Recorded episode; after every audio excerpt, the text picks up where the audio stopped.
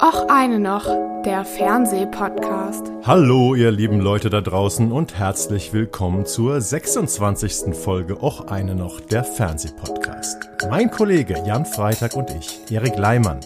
Wir reden heute über den Dokumentarfilm eines amerikanischen Oscar-Preisträgers über einen gefallenen deutschen Weltstar. Boom Boom, The World vs. Boris Becker bei Apple TV Plus. Weiter geht es mit einer deutschen Serie über Liebe und künstliche Intelligenz, Tender Hearts bei Sky und Wow. Und dann noch einmal Apple TV Plus mit der sehr interessanten französisch-japanischen Serie Drops of God, eine Dramaserie über Weinexperten mit vielen, nun ja, Überraschungen. Eine unserer üblichen Überraschungen nehme ich heute schon mal vorweg und das sind unsere kurzen Screenshots am Ende. Wir reden über meine späte Sensationsentdeckung der Serie Fleischmann is in Trouble bei Disney Plus, über Transatlantic bei Netflix, über A Town Called Malice bei Sky und über Raue der Restaurantretter bei RTL. Ein volles Programm also. Daher lasst uns gleich direkt loslegen, lieber Jan, mit Boris Becker. Boom Boom, The World vs. Boris Becker, das war ja mein Themenpick für diese Podcast-Folge.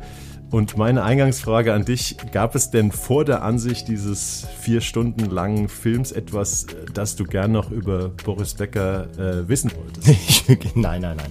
Ich will gar nichts eigentlich über Boris Becker wissen. Diese Figur ja. ist mir, geht mir wirklich richtig. Ich habe auch diese ganzen Prozessgeschichten jetzt in den letzten zwei, drei Jahren und sowas, ich habe das immer mitbekommen. Es war aber immer eher anstrengend und hat mich immer eher genervt, wenn es dazu irgendwelche Nachrichten gab oder irgendwelche Texte oder längeren, längeren Porträts, die habe ich nicht gelesen. Also mich interessierte eigentlich gar nicht nicht, über, bis mal abgesehen davon, was er mir in meiner eigenen Jugend bedeutet hat, weil es der erste große Sportstar war eigentlich, der mich, der mir persönlich nahegegangen ist. Das heißt, ähm, du hast dich auch geärgert, als ich meinen Pick hatte, dass wir über den ähm, da doch recht langen Dokumentarfilm in zwei Teilen reden wollen? Bisschen, ja, zumal ich auch darüber äh, nicht berichtet habe. Ich habe es, glaube ich, sogar erst spät angeboten, weil ich keinen Bock drauf hatte. Mhm. Ähm, aber wir sprechen ja darüber gleich, also ob ich vielleicht doch eines Besseren belehrt wurde von durch deinen Tipp, ob es mir was gebracht hat. Und ob ja, ich frage dich einfach jetzt schon mal vorab. Äh, nicht, dass du jetzt den Film direkt bewertest, aber äh, ob du überrascht warst davon in irgendeiner Form. N nee. Du also, warst nicht überrascht. Ich war nicht, ich war, also ich weiß jetzt nicht, welche Art von Überraschung du meinst, von der Qualität der Dokumentation oder von dem, von dem Wissensstand, der da, darin weitergeleitet wird.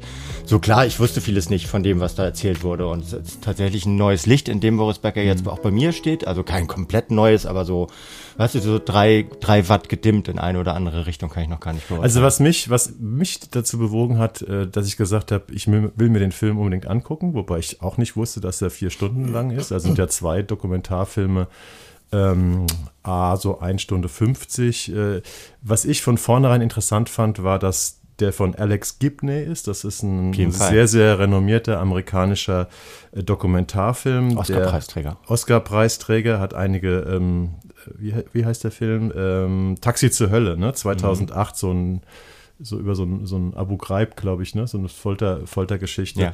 Ähm, also ein sehr engagierter Typ, mittlerweile Ende 60. Und ich fand es mal sehr interessant, dass man, wir gucken ja immer so aus deutscher Perspektive auf Boris Becker, dass es mal jemand sehr Kluges und Renommiertes aus dem Ausland macht. Also sozusagen eine internationale Perspektive. Und das fand ich an dem Film sehr interessant.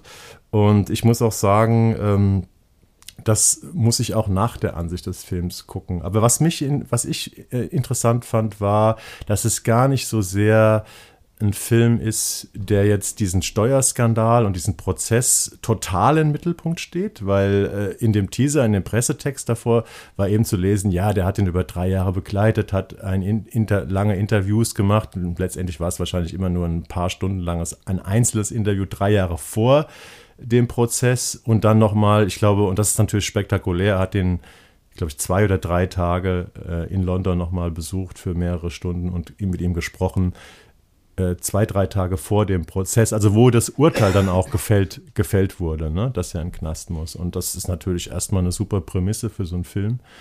Und ähm, was mich aber überrascht hat, war, dass es gar nicht, dass das gar nicht so sehr im Mittelpunkt steht, bis auf die letzten 20, 30 Minuten, sondern es ist eigentlich ein toller Tennisfilm, eigentlich ein toller Sportfilm. Also es ist tatsächlich das, das, was mich an dem, ich weiß gar nicht, ob wir die Handlung nochmal erzählen müssen von Boris Becker, weil die halt für viele Leute so auf der, äh, auf der Hand liegt, aber das ist auch das, was, was mich an dieser, an diesem Film, an dieser Serie, an diesem Zweiteiler, der ja irgendwie der ja, es zwei, Doku-Zweiteiler, ja. Genau, aber der, wär, der wäre ja, den kannst du genauso gut auf acht Teile stückeln und so weiter. Klar. Das ist dann, das Format ist da echt egal. Also was mich daran so überrascht hat und was mich auch fasziniert hat daran am Ende, ist, dass, ähm, der Sport nicht den Charakter der Protagonisten, ich kann man ruhig in der männlichen Form ähm, sagen, weil es kaum Frauen gibt, die darin vorkommen, determiniert, sondern ähm, die Charaktere äh, determinieren den Sport. Also man guckt sich eigentlich gar nicht so sehr den Sport an und er erfährt dadurch den, den, den Sportler, sondern man schaut sich den Sportler an und erfährt dadurch den Sport.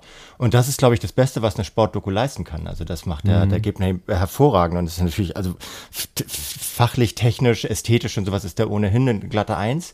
Ja. Hat dabei aber auch noch eine Person, die so viel, so viel zu geben und so viel auszudrücken hat, also auch wenn er eher ein schlichtes Gemüt ist eigentlich, äh, hat Boris Becker unglaublich viel in sich drinstecken und äh, sagt ihm das auch und sagt es ihm sowohl im Interview als auch in den Bildern, die gezeigt werden. Ja.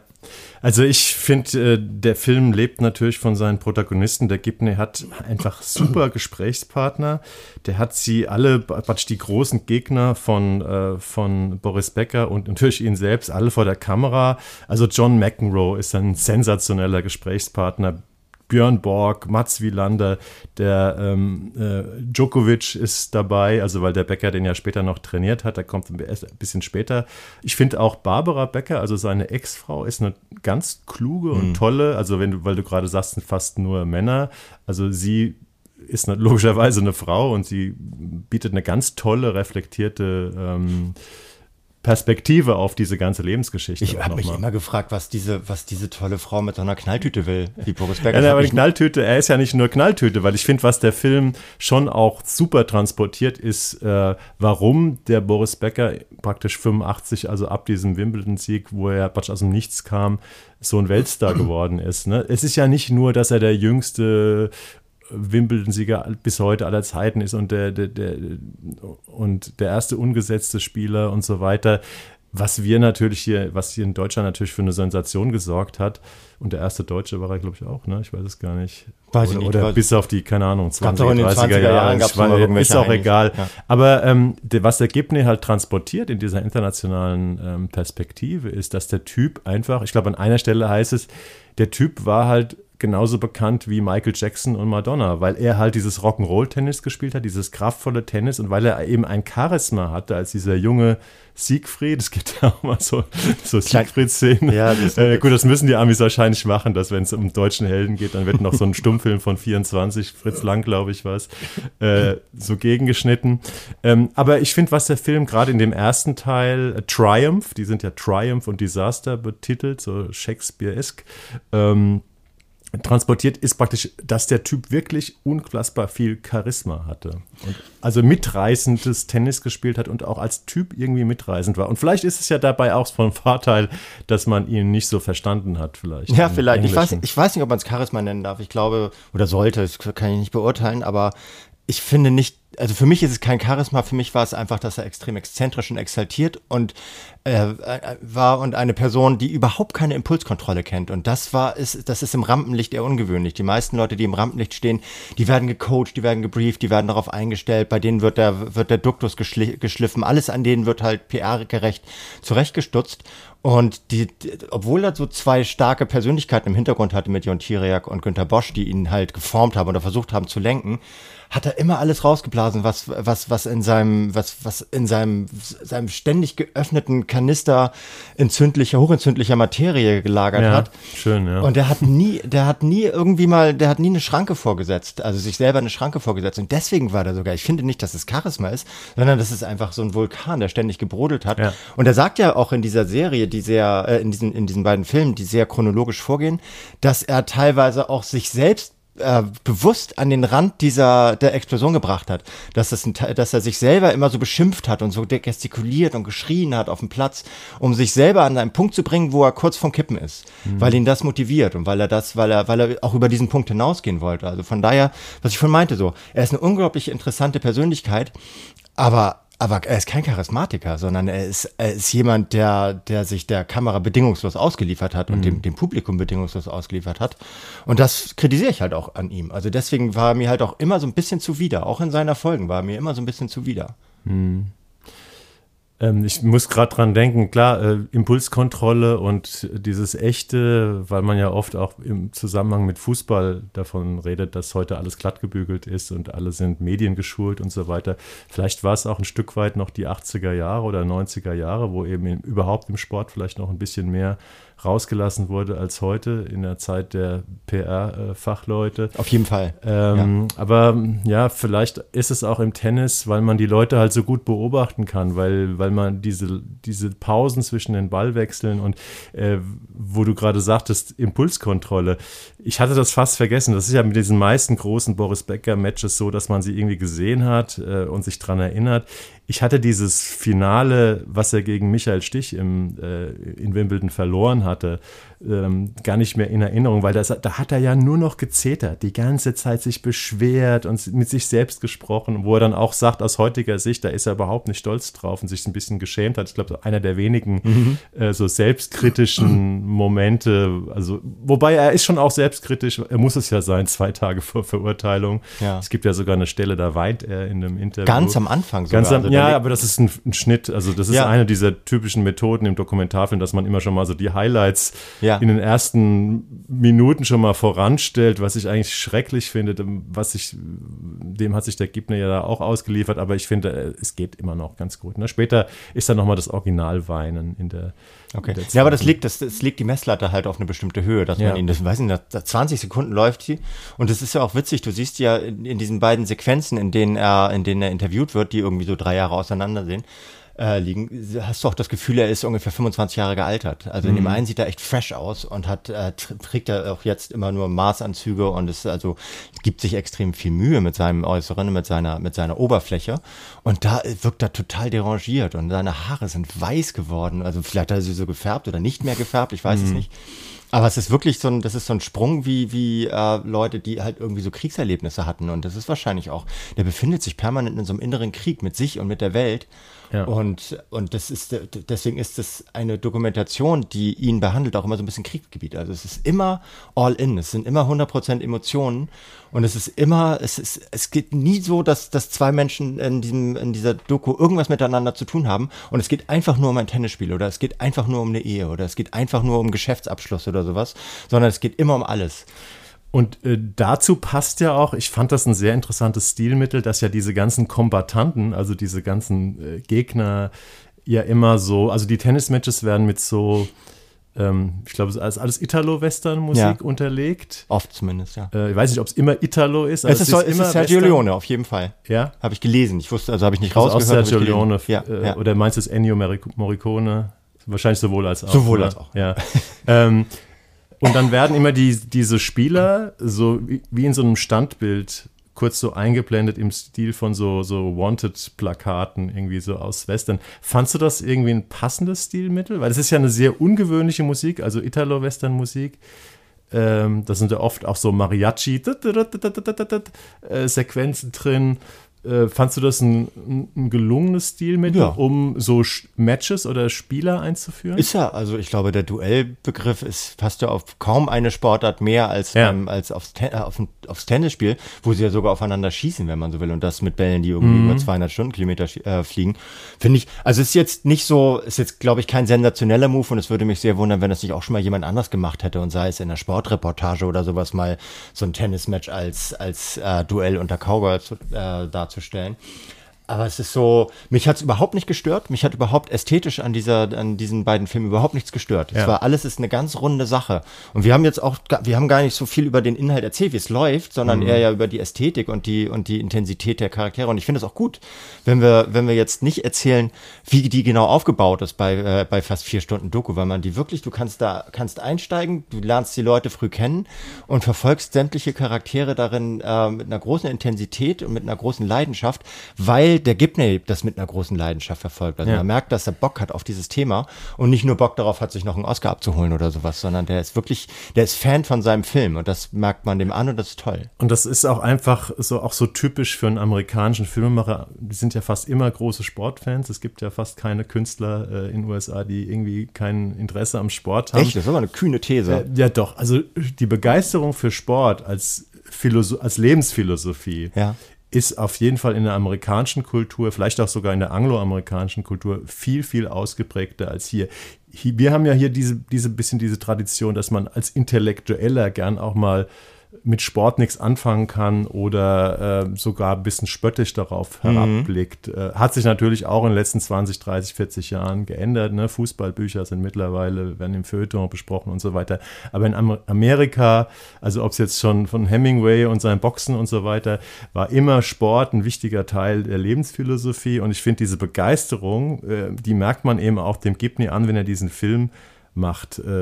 Und das tut dem Film unheimlich gut. Ja, es ist tatsächlich jetzt, wo du sagst, so, es ist ein Vorurteil, aber ich denke, wenn du irgendwie mit Lars Einiger oder Nina Hoss redest oder sowas, könnte ich mir gut vorstellen, dass sie sagen so, ich mache nicht mal Sport. So, ich will, Ja, oder gehen joggen oder Yoga machen Vielleicht oder so, sowas, aber nichts Also- Konfrontatives.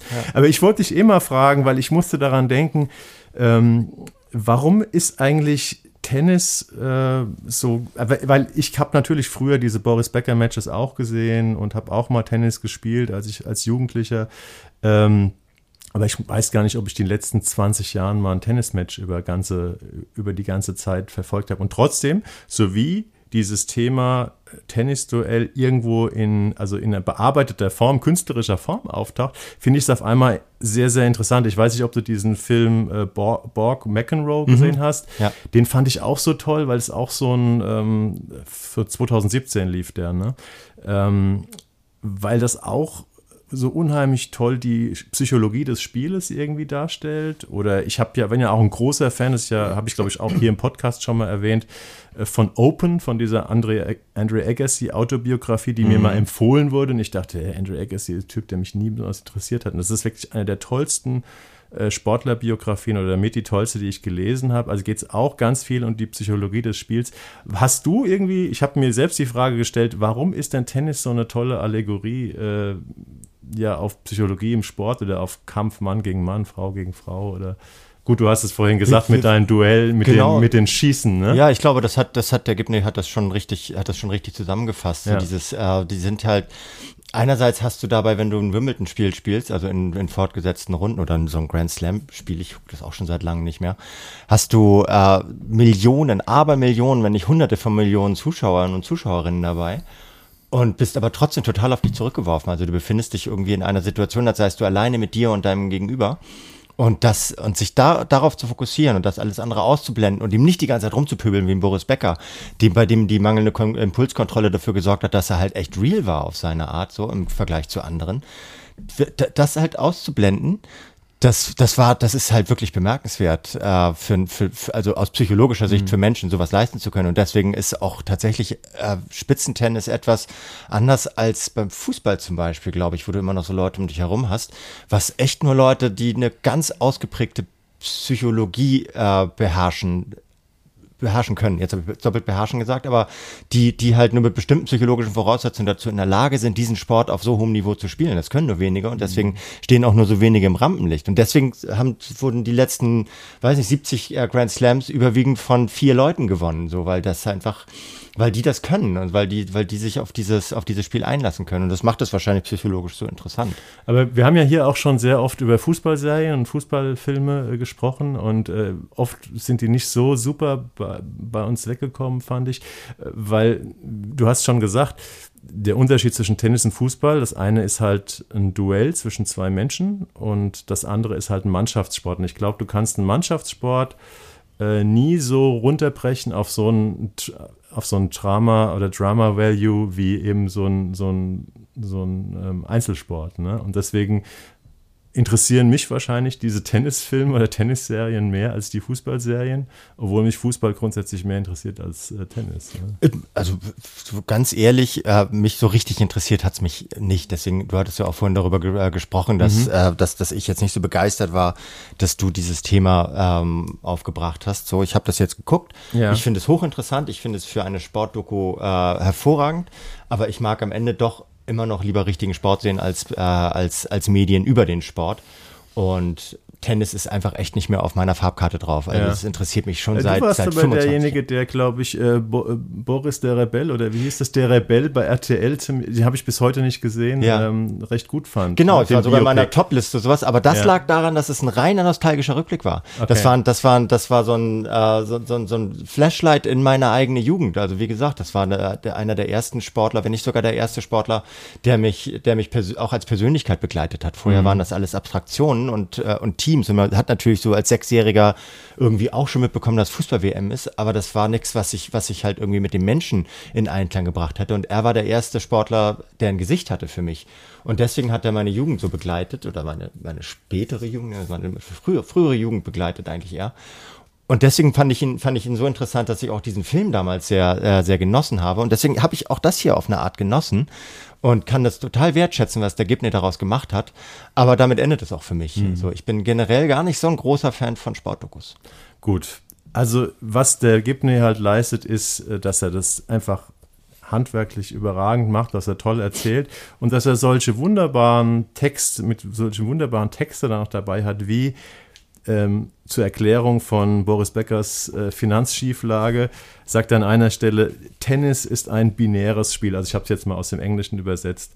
Ähm, Treffer und Fehlschläge, ne? das Binäre. Einsen und Nullen. Auf dem Platz wusste Boris mit den Zahlen perfekt umzugehen. Außerhalb des Platzes konnte er sich keinen Reim auf sie machen. Also das sind einfach so, da freut man sich, wenn ein Dokumentarfilm so gut getextet ja, ist. Ja, okay. Ne?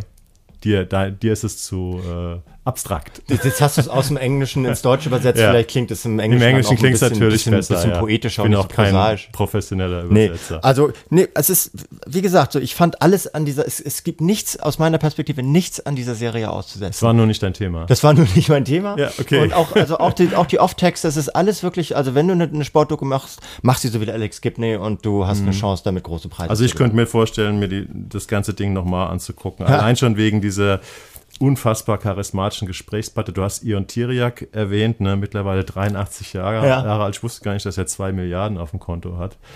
Ähm, wusstest du das? nee, so, nein, nein. Ich meine, dass er Geld hat oder reich ist, da habe ich mir gedacht, aber der war ja schon unfassbar reich, als er mit diesem Management ähm, angefangen hatte. Ja. Gut, einfach mal so nebenbei. Ähm, ja, also von mir aus ist das eine ähm, glatte Empfehlung. Ähm, mir hat es unheimlich Spaß gemacht und die knapp vier Stunden sind wie im Flug verflogen und das ganze Ding ist auch schon ein bisschen schon ein bisschen länger verfügbar. Äh, es ist seit, ja, seit Karfreitag, ich glaube, das war der siebte, vierte, ist es bei Apple TV Plus zu sehen. Und ja, damit erlöse ich dich von meinem Pick und wir kommen ja. zum zweiten genau, Thema. Da, damit gehen wir von jemandem, der maximal real ist, zu, äh, zu oh, einer Serie, die maxi maximal unreal ist nennt sich Tender Hearts, läuft äh, auch nicht genauso lange wie Boom Boom, also seit 6.4. glaube ich bei Sky. Mhm. So eine Serie, achtmal 20 bis 30 Minuten. Ich weiß gar nicht, ob das immer, das immer exakt getaktet ist. Sowas. Ich glaube, die allerletzte Folge ist mit 45 Minuten, ein bisschen länger. Die anderen sind alle so knapp 30. Sowas, ne? Und es äh, spielt in so einer Near Future genannten Zukunft, die so, also sie ne nennen irgendwann mal ein, äh, eine Jahreszahl, ich weiß aber gar nicht, ob ich die richtig verstanden habe. Es war sowas wie 2037. Ja, ich glaube so Ende der zweite Hälfte 30er Jahre. Sowas. Entschuldigung. Ähm, und in dieser Near Future, äh, wo, wo alle Devices, alles in deinem Umfeld ist intelligent, alles plappert ständig. Der, der Spiegel redet mit den Menschen und die, äh, die, die, der Staubsauger redet mit den Menschen und so die, sämtliche Bildschirme sowieso und äh, sogar eine Beinprothese oder so eine Beinorthese der Hauptdarstellerin. In dieser in dieser nahegelegenen Zukunft, in der alles ständig am Labern ist, ähm, aber eigentlich nichts ausgedrückt wird, sehnt sich die äh, so um die 30-Jährige Na, wieder. Um die 40. Ist sie schon um die 40? Ja, ja. War mir also nicht ganz ist, sicher. Äh, Friederike Kempter, die, die Schauspielerin, die diese Hauptfigur Mila spielt, ist ja selbst, ich glaube, 42 oder 43. Und Ich habe verschiedene Kritiken gelesen, da steht überall auch so, ja, so um die 40. Okay, wie auch immer. Also das, wird, das Alter wird nicht genannt und die ähm, spielt eine Frau in einer großen Stadt, in der alles irgendwie, irgendwie digital und elektronisch ist und sehnt sich nach Sinn und Sinnlichkeit und sehnt sich nach der großen Liebe am Ende, weiß aber gar nicht, was diese große Liebe ist und äh, sucht sie vor allem immer so über die Dating-Plattform, die es halt in dieser Zeit gibt, in irgendwelchen Dates, die, die alle so ein bisschen oberflächlich sind und in denen immer nicht so richtig was rumkommt und stößt dann auf die Werbung einer Firma, die Tender Hearts heißt und äh, Love Droids, also KI-gesteuerte Liebesroboter quasi vermittelt, vermietet, weiß ich gar nicht, ob das, äh, auf, auf welche Zeiträume das angelegt ist und bestellt sich einen nach Hause, der nennt sich Friendly Bo wird gespielt von Mathieu Ulbrich, heißt er. Und vielleicht kennen ihn einige Leute aus seiner, aus seiner Soap-Zeit. Der hat angefangen bei Unter uns. Und beginnt mit dem halt so etwas wie eine Beziehung zwischen Mensch und Maschine, die anfangs natürlich klar eine, eine, eine Hierarchie hat, nämlich die, das eine sind nur eins und null, das andere ist Fleisch und Blut. Und mit der Zeit lösen sich diese, löst sich diese Hierarchie aber auf und sie kommt diesem äh, Liebesroboter näher und damit ist die Geschichte eigentlich auch schon erzählt, weil alles weitere ist etwas, was diese Geschichte äh, über diese acht Teile hinweg entfaltet, nämlich wie sich ein Mensch verhält in einem Umfeld, das, äh, das diese Love Droid sehr seltsam findet, gleichzeitig aber, gleichzeitig aber eigene Gefühle dafür entwickelt. Und das ist so ein bisschen die Geschichte wie Ich bin dein Mensch mit, äh, mit ja. der Marin Eggert so. Aber eben äh, sehr viel humorvoller. Also es ist de definitiv ein komödiantischer Ansatz. Was interessant ist, weil ähm, der Maren Eggert-Film, den ich auch gesehen habe, ähm, der mir auch gut gefallen hat, äh, galt ja auch schon als Komödie. Mhm mit dramatischen Elementen oder umgedreht. Er ist unbedingt komödiantisch. Das liegt halt auch an dem, einfach an der Seltsamkeit dieser KI-Intelligenzen oder Unintelligenzen. Mhm. Aber das hier ist, das hier ist de facto eine Komö Komödie. Also die, die, es hat, hat auch Dramedy-Aspekte, aber es geht da tatsächlich darum, äh, diese ganze, diese ganze Konstellation auf eine leichte, heitere Art darzustellen, auch wenn es Probleme gibt. Mhm.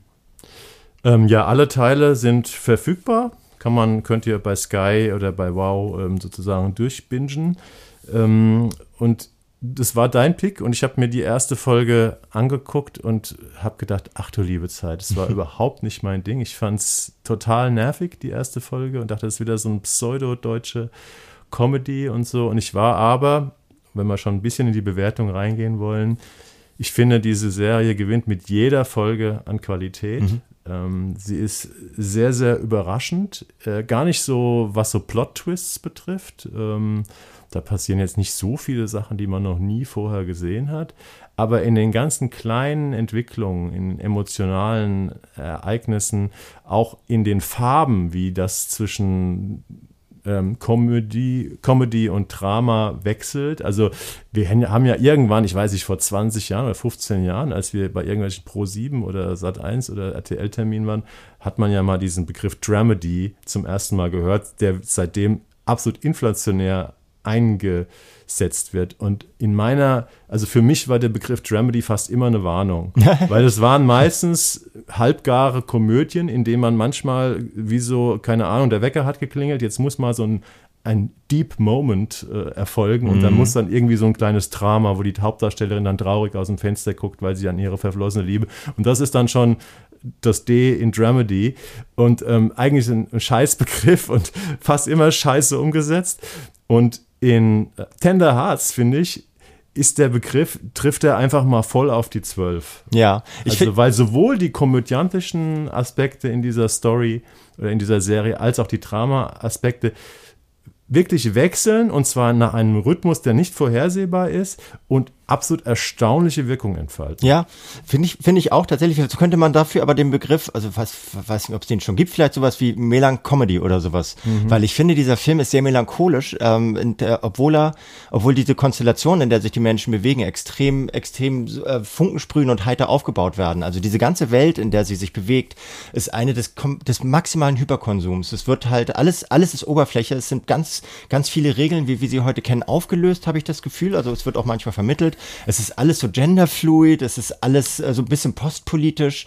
Es ist alles, der Klimawandel wird angedeutet, aber bleibt in, einer, in so einer gewissen Entfernung. Also ab und zu läuft man irgendwie an einem Bildschirm vorbei, wo gesagt wird, übrigens die Tuvalu-Inseln oder sowas sind jetzt abgesoffen. Ja, aber ganz mini, mini ganz, Eindrücke. Ganz ne? minimal. Also mhm. es ist ignoriert einerseits die, die äh, gesellschaftlichen und, äh, und zivilisationsbedingten Begebenheiten, auf die wir gerade zusteuern, aber lässt sie nie ganz außer Acht.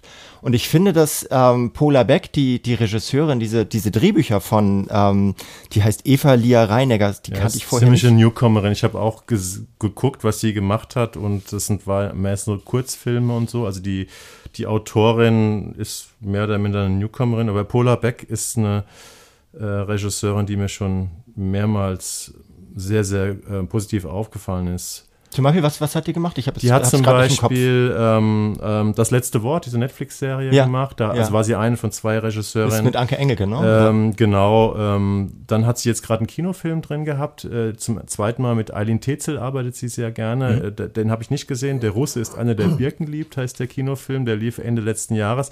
Aber mit Eileen Tetzel hatte sie schon mal einen Film gemacht äh, den ich mal im Fernsehen gesehen habe. Jetzt habe ich blöderweise mir nicht aufgeschrieben, wie der heißt. Irgendwas ja, mit Himmel da spielt sie so eine junge, also der ist auch schon 10, 12 Jahre alt, da spielt die Tetzel so eine junge Studentin, die schwanger wird und ähm, das ist so, so ein Schwangerschaftsdrama. Ich will jetzt nicht mehr darüber erzählen, könnt ihr in der Filmliste von Eileen Tetzel oder von äh, Pola Beck äh, finden. Das ist ein ganz herausragender äh, deutscher Film. Ähm, und ja, Druck hat sie mitgemacht. Also mhm. es ist jemand, äh, die, die Beck ist eine, die ähm, ich finde so gerade auch weibliche Geschichten unheimlich differenziert erzählen kann und ein sehr, sehr gutes Gespür hat für Situationen, wie sie zu inszenieren sind. Ja, also. und, und auch vor allem, und das ist das, worauf ich eben hinaus wollte, auch so, ähm, auch so, so, ein Gespür für Surroundings hat. Mhm. Also wie baue ich, wie baue ich die Welt, in der sich die Menschen bewegen, so auf, dass die beide ineinander passen oder beide halt kontrastieren. Und diese, äh, diese Mila, die fremdelt ja extrem mit dieser, mit dieser ähm, superfuturistischen Welt, in der alles für sie organisiert wird. Das merkst du von Anfang an, dass wenn sie vom Spiegel Spiegel steht und der Spiegel sagt dir, wie sie auszusehen hat oder wo sie hinzugehen hat, dass sie das nervt und dass sie immer so eine leichte, so eine leichte Angepisstheit durch die Gegend trägt. Und dann aber das sozusagen das Maximum dessen tut, wie man sich auf die, auf diese künstliche Intelligenz einlassen kann, nämlich sich einen Lover sucht, mhm. der selber gar kein Mensch mehr ist, sondern ein Roboter. Und diesen Bruch, den schafft die Polar Beck nach diesem hervorragenden äh, Drehbuch, finde ich, von ja, der Eva Lia Reinegger. hervorragend, ja. Das, den, den stellt sie, also diese Zukunft, glaubhaft zukünftig darzustellen, aber trotzdem mit den, mit den, mit der, mit den Gefühlen und mit den Emotionen und mit der Melancholie, die wir heutzutage damit in Verbindung mhm. bringen, zu vereinen.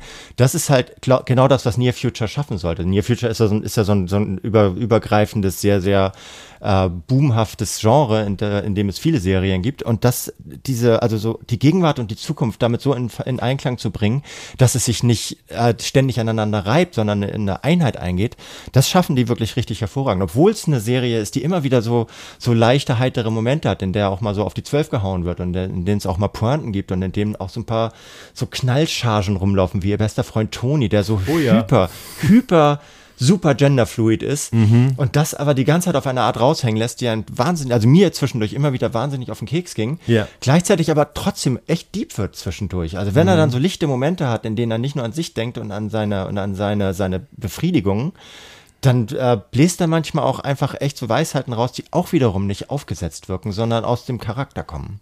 Also dieser Typ, ähm, also ihr bester Freund, äh, das war für mich einer von zwei Gründen, warum ich nach der ersten Folge überlegt habe, ob ich das überhaupt noch weiter gucken kann. Der zweite der war Heike Makatsch. Nein, Heike Makatsch, ja, Heike Makatsch nervt auch im, in der ersten Folge. Heike Makatsch spielt ihre ältere Schwester, die mhm. praktisch so ein ganz normale Beziehung lebt mit, äh, mit Mann und zwei Kindern, die aber auch ihre Probleme hat. Äh, also die Mila, die Hauptfigur, ist ja praktisch, haben wir vielleicht noch nicht gesagt, äh, die war mal in einer langen Beziehung und die ist auseinandergegangen schon vor einiger Zeit und seitdem hat sie praktisch so, so eine Bindungsangst, weswegen auch bei ihren Dates, also bevor sie den Roboter sich ins Haus holt, sie dann immer irgendwie abhaut oder so.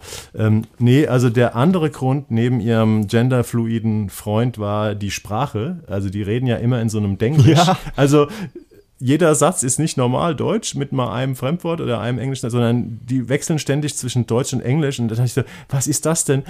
Bis ich dann gemerkt habe, ähm, ja, das ist auch so ein Konzept, wie man sich Near Future vorstellt. Und wenn ich mir meine 15-jährige Tochter anhöre, wie die auch manchmal in so einem Denglisch, äh, sie ist halt auch sehr englisch begeistert, sag ich mal, ähm, aber mit ihren Freundinnen auch dann teilweise ins Englische switcht oder, oder so sehr viele. Switcht. Switcht, ja, genau. Apropos. Ähm, insofern, das ist so eine von mehreren Dingen, also diese extrem tolerante, genderfluide Gesellschaft. Es gibt ganz viele Figuren, die praktisch dann so, ja, nicht so ganz klar zuortbar sind in ihrer, äh, in ihrer Liebe. Also ihr Freund lebt auch in so einer Dreierbeziehung. Also diese, diese Zweierbeziehung ist sozusagen auch als Norm überwunden. Man kann also alles machen. Insofern ähm, reden wir hier oder zeigt Tender Hearts sozusagen keine Dystopie, wie wir es ja sonst immer sehen in so Near Future oder Science-Fiction-Stoffen.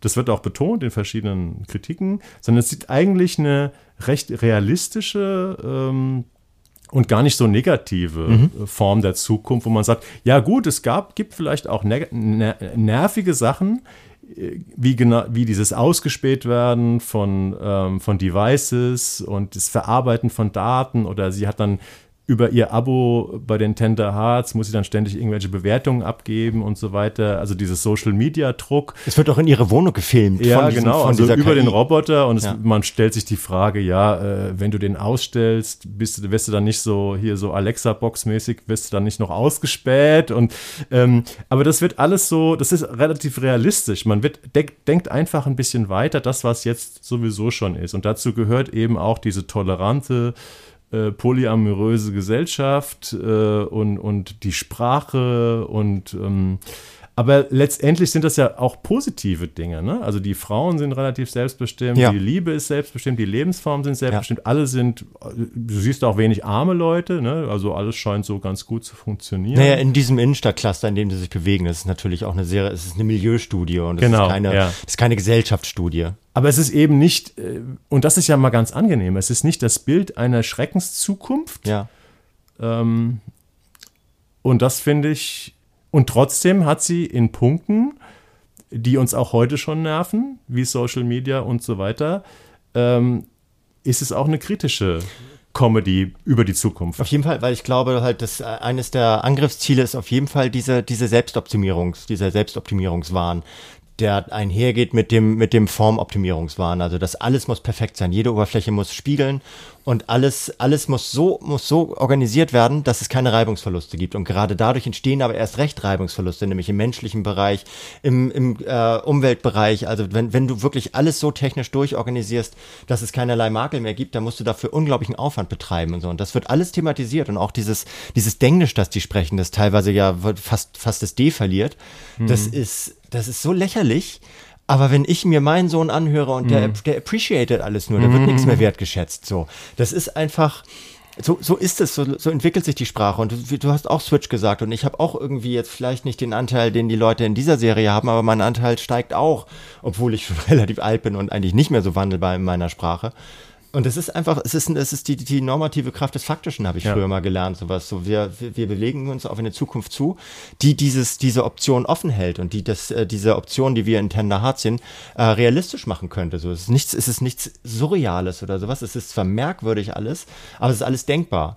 Und das gleichzeitig mit dem, was ich vorhin mit der Melancholie angesprochen hatte, mit so einer menschlichen Tiefe, die auch nicht immer so aufgepropft pathetisch wirkt, sondern einfach in die Leute reinguckt und, und sich äh, Gedanken darüber macht, wie ticken die denn in diesem ganzen Umfeld.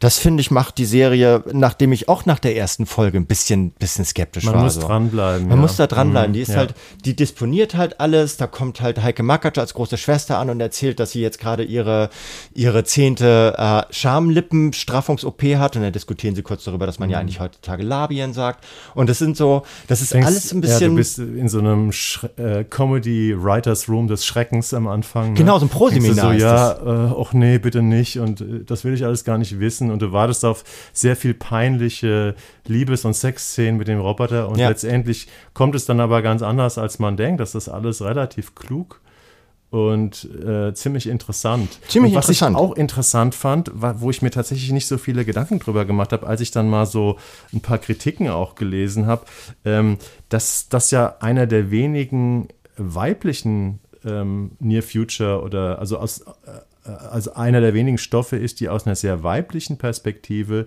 Near Future oder Science Fiction betrachten. Nicht nur, weil die Autorin eine Frau ist und die Regisseurin eine Frau, sondern weil, also es gibt eben nur drei männliche Love Droids, ja. Am mhm. Ende wird dann, der, am Ende der Serie wird dann sozusagen eingeführt, dass es jetzt auch Frauen äh, gibt, aber die starten praktisch erstmal mit drei unterschiedlichen Typen, ähm, also die so ein bisschen so, auch so archetypisch verschiedene äh, Männertypen äh, symbolisieren. Drei Roboter, die ja. unterschiedliche äh, Kerle, Arten ja. von Kerlen bedienen. Und wie zum Beispiel auch die Sexualität, also die kommen zum Beispiel ohne Penis.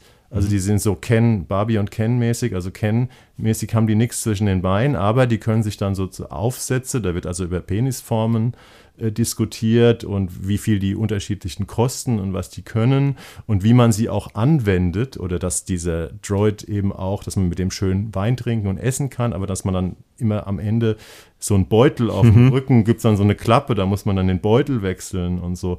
Ähm, also das ist alles witzig und klug und verhandelt eine Menge Sachen, die irgendwie, je länger diese Serie dauert, irgendwie doch ganz schön klug eigentlich sind ja. und ähm, ohne eben prätentiös daherzukommen. Ja. Und die erste Folge denkst du, ach du liebe Zeit, es ist schrecklich prätentiös und es geht immer mehr in die Feinheiten und hat einen tollen Flow. Also ich war richtig, richtig zufrieden mit der Serie. Ja, also wir müssen ein bisschen aufpassen, dass er jetzt nicht noch irgendwie weiter nee, in der Geschichtserzählung nichts, nee. so, weil es ist tatsächlich, es wird interessant, wie, wie die Menschen miteinander interagieren und das ist auch oftmals überraschend und unerwartet so. Von mhm. daher äh, lasst ihr mal auf euch wirken. Das ist wirklich, es ist auch nicht, ist wirklich auch auch relativ schnell geguckt. Also es ist kurzweilig ja, und sehr kurzweilig. Ja. Ich glaube ich auch nicht auf eine Fortsetzung angelegt, habe ich nicht das Gefühl. So, nee, also selbst es läuft, wird auch jetzt bei Sky jetzt nicht so Bombe laufen, auch wenn die Kritiken gut waren, dass es, dass es da jetzt irgendwie die, äh, die Zugriffszahlen sprengt und dann mal gucken, wahrscheinlich läuft es dann später bei einer ARD noch irgendwo in der Mediathek oder sowas. Weißt du, dass die da, ist da schon denkbar, die haben ja, die, die, ja, ja, die, die kooperieren ja viel, also Sky und ja, die ARD. So, mhm. mal gucken, so. Aber also ich würde jetzt gar nicht mehr dazu sagen wollen, außer. Nee, lassen wir es gut sein. An. Also es war eine Überraschung, eine sehr positive Überraschung. Ähm, also vielleicht noch mal eine Sache. No, Was nein. unterscheidet jetzt dieses Ding? Weil ich glaube, ich bin dein Mensch. Haben, äh, glaube ich, viele Leute gesehen in Deutschland. Ähm, was unter ist ja so ein bisschen das gleiche Genre, wir haben es am Anfang schon gesagt bei dem Thema.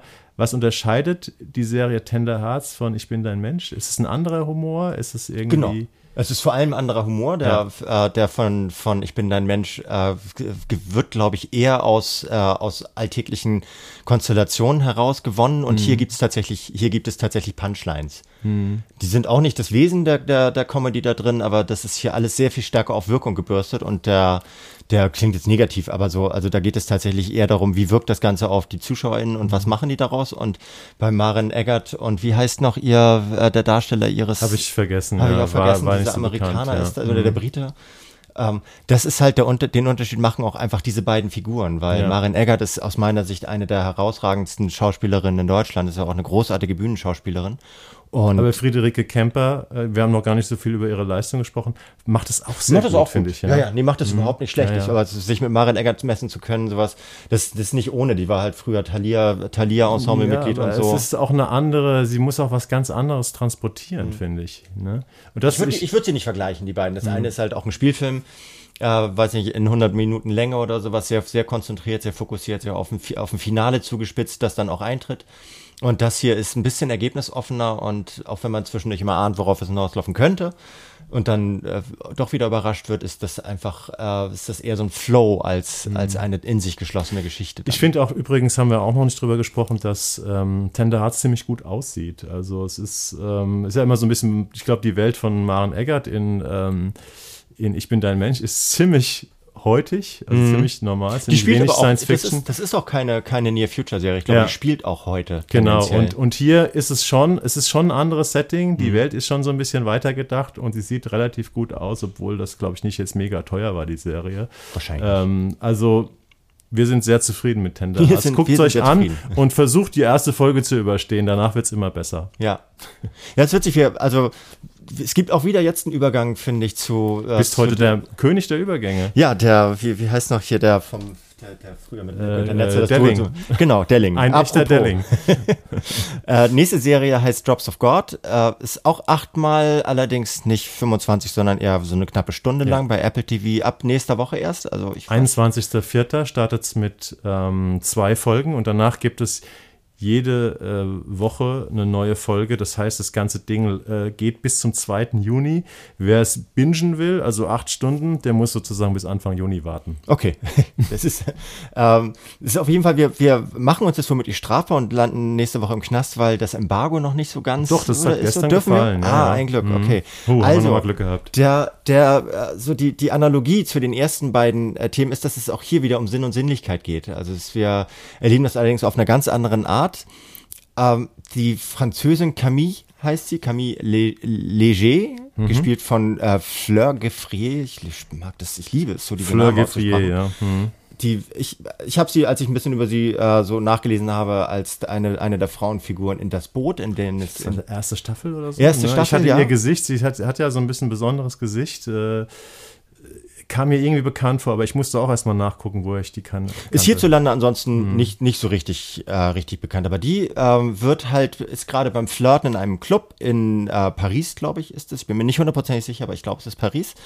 Kriegt dann einen Anruf und wird von ihrem äh, sterbenden Vater nach Tokio äh, beordert, weil er nicht mehr lange zu leben hat und äh, tut dies aber nur sehr widerwillig, weil sie von ihrem Vater sehr, sehr lange getrennt war, weil sie keinen Kontakt zu ihm hatte und weil, das lernen wir in den ersten Sequenzen und danach immer wieder, er wohl auch ein sehr, sehr über, also nicht im sexuellen Sinne, sondern im, im äh, Machtsinne übergriffiges Verhalten ihr gegenüber an den Tag gelegt hat, weil er sie schon als kleines Mädchen dazu bringen wollte, die berühmteste Önologin der Welt zu werden, also eine mhm. Weinkennerin, eine also Wein. Man muss dazu sagen, der Vater ist offensichtlich ein einer der berühmtesten Weinexperten der Welt. Ganz offenbar. Den äh, es irgendwann nach Japan verschlagen hat. Und man sieht in Rückblenden, auch schon ganz am Anfang von der Serie, wie sie als kleines Mädchen, also sie ist in der, in der Jetztzeit ungefähr 30, wie sie als kleines Mädchen von acht Jahren, also mit verbundenen Augen, immer solche Geschmackstests machen musste, wo sie alle möglichen Aromen ähm, gefüttert bekommt von ihrem Vater und sehr streng immer sagen musste, was ist das für ein Aroma? Genau, gibt ihr Noten und wenn sie versagt, dann sagt auch, du hast versagt, also obwohl sie nur ganz leicht daneben geht. Also man merkt schon, es war ein gewalttätiges Verhältnis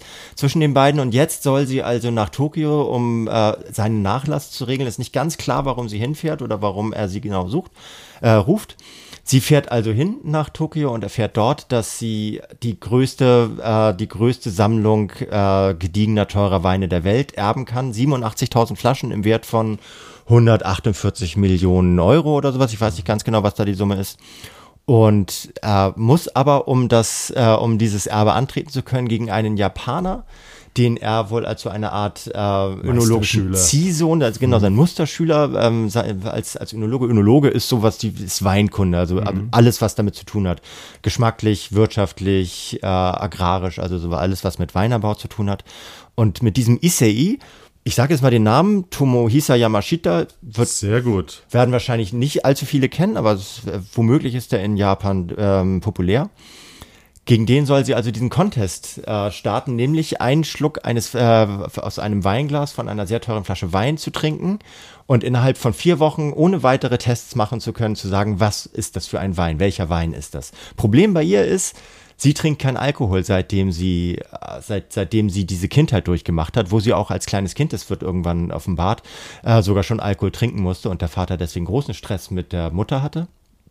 Sie ist also sehr, sehr strikte Antialkoholikerin, muss jetzt aber plötzlich in diesem Weintest mitmachen. Also sie hat nicht nur, ähm, sie hat nicht nur eine Überzeugung, nein, ich trinke keinen Alkohol, sie hat ein Trauma, ja. was zu einer körperlichen Reaktion führt. Also wenn sie auch nur einen kleinen Schluck Alkohol trinkt, blutet sie irgendwie aus allen Gesichtsöffnungen und, und fällt in Ohnmacht. Und ja. deswegen ist diese, diese Challenge, dass sie praktisch einen Wein erkennen soll, ähm, und, und der diese Challenge entscheidet darüber, ob sie ein Millionenerbe antreten kann. Sozusagen fast eine ja, körperlich bedrohliche Situation für sie. Genau, macht sogar ein MRT, wo das rausgefunden wird und sowas, wo ihr eine Ärztin sagt, ups, wenn sie Alkohol trinken, passiert das in dem Kopf, das ist gefährlich.